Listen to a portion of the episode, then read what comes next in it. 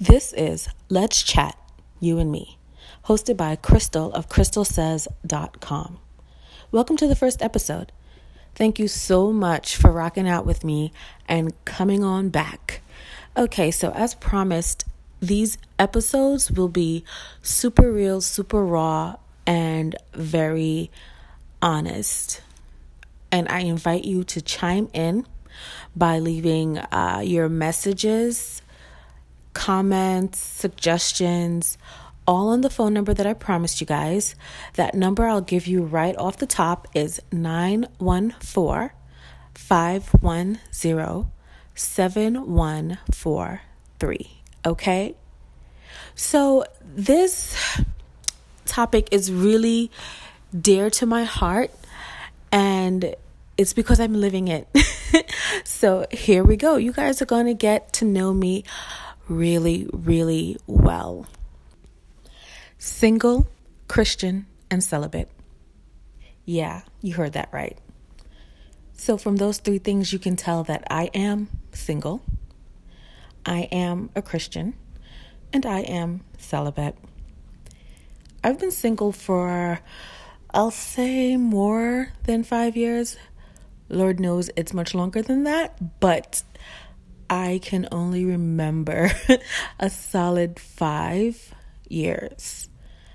I've gone through some things. You can see some of those things posted on the crystalsays.com blog where I did a series on being naive in love. It's a funny read. Um, it's no longer a painful read because of what I went through. That's the pain I'm talking about, not the reading. The reading's quite enjoyable and funny, if I do say so myself. Um, but that aside, I have been single for more than five years. I am a Christian, and so there are boundaries that I have committed myself to. Those aren't chokehold limitations. Sometimes we get the notion that as a Christian, there are a bunch of I can't, I can't, you can't, you can't, we can't, we can't. And that's really not what our life is about. It's more about these are the things I'm choosing not to do I can do anything I want to do, but I'm deciding I'm not going to do this thing. And in this case, in this topic, we're talking about sex outside of marriage. So that's what I've chosen not to do. I'm going to wait, and hence why celibacy. So, with that, there is a lot of reasoning for it. Not just the fact that diseases are on an ridiculously high level where people are legitimately having sex with people to have revenge AIDS and HIV transmissions. How crazy is that? But for me, my body is the temple of God. And that means not just anybody could come on in and do as they please. There's no way. I can't let that happen. When I was younger, I used to watch BET. I don't know, some of you may remember this, but they used to have comedy like late at night and it would be so funny. And this one comedian made a joke and said, he was dating a girl and she said, Oh, I'm celibate. And he said, Oh, that's cool. If you celibate, I'll buy a bit. I laughed. I laughed my head off. It was hilarious to me until I grew up and I realized that many people had the same view.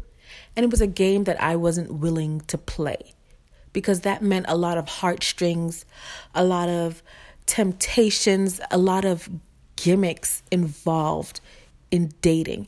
And especially as a Christian, sadly, we're not immune to it because it's going to happen regardless.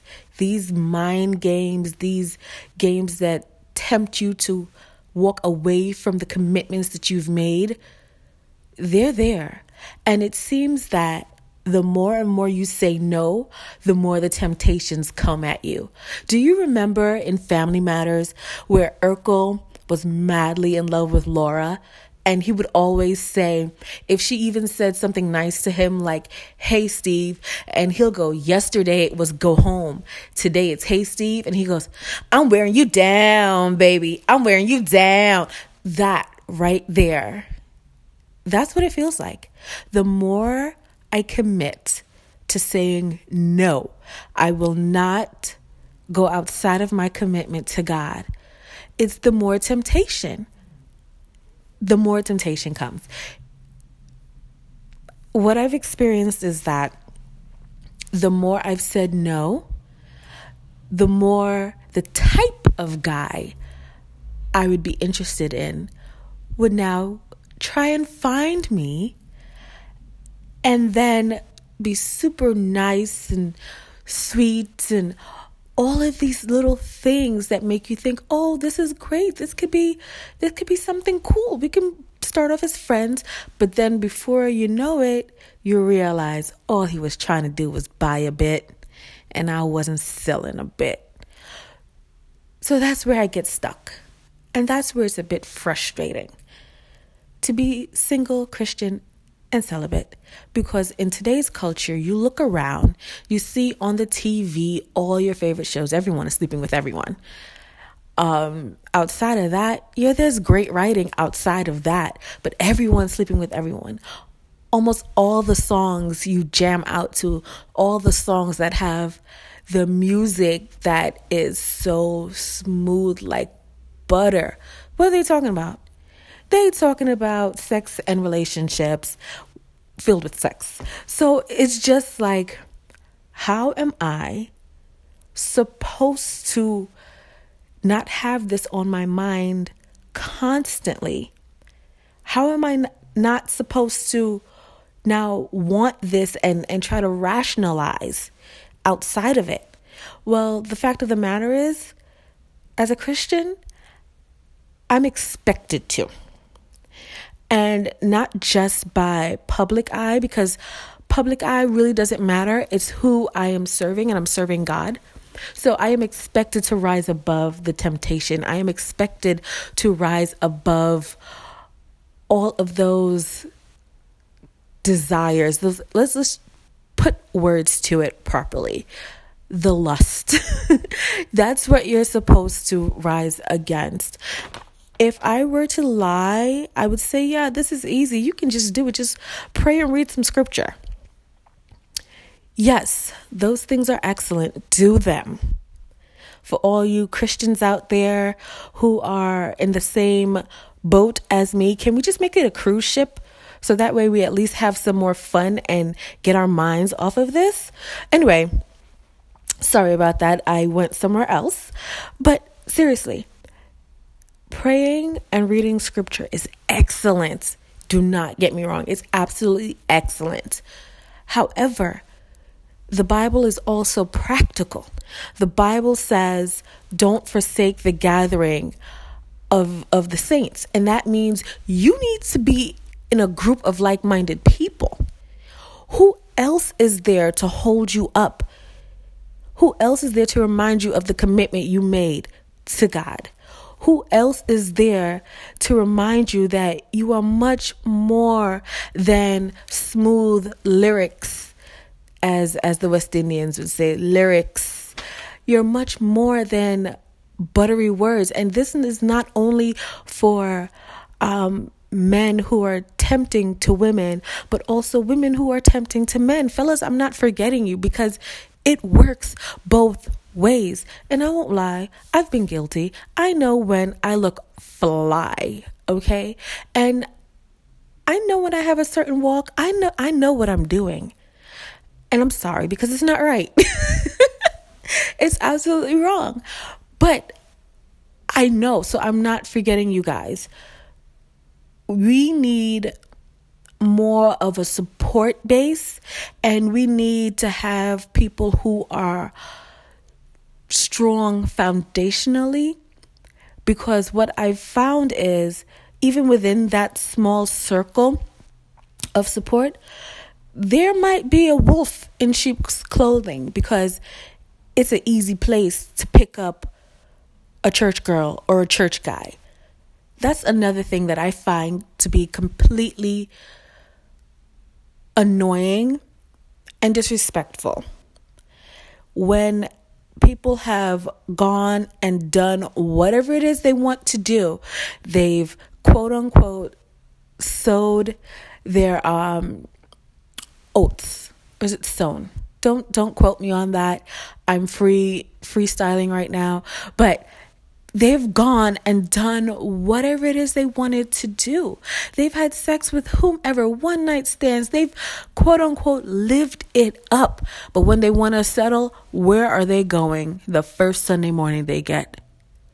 Church. They're going for someone who has dedicated their life to God, their body to God, waiting on God to bring them someone. But the person who comes through the door is someone who decides, okay, now I can settle down and get someone who hasn't been touched. How is that fair? How is that fair? Let's let's make this a little personal. I'm going to make it personal. How is that fair to me? I have this thing that I say with my friends. When someone who has just slept around with everyone, I call them doorknobs because everyone got a turn. There's no way I want a doorknob. I'm not a doorknob. I don't deserve a doorknob. There's no way. So I'm saying to those who are single, Christian, and celibate, hold on. And when this person comes through the door, they can very well be a changed person. But what you need to do, what you need to make sure you do, is you talk to God before you talk to anyone else about who that person could be. Because when they lay the words on you, it could come across so sweet. It could touch what you feel is your heart. But what is really touching is your loins. Let's just be real. But you need to consult God first before you consult man. Because sometimes people tell you what you want to hear and you run with that. Is anyone else out there feeling the same way that I'm feeling or has dealt with the same thing that I'm dealing with? Please remember, go ahead and call 914 510 7143. Let me know. Send those comments, those questions, send them all in because I want us to talk. I want us to dialogue about this. Let's keep this going. Send it to a friend, a family member, somebody. Uh, so, back to the story. It's really important as single folk and single folk who are Christian and single folk who are celibate to have a group of friends who are going to understand and respect. That's a major issue.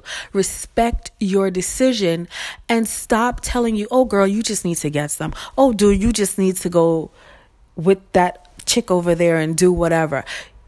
That's so disrespectful to who you are as a person. And if your circle is telling you that, they're not the right people to be in your circle.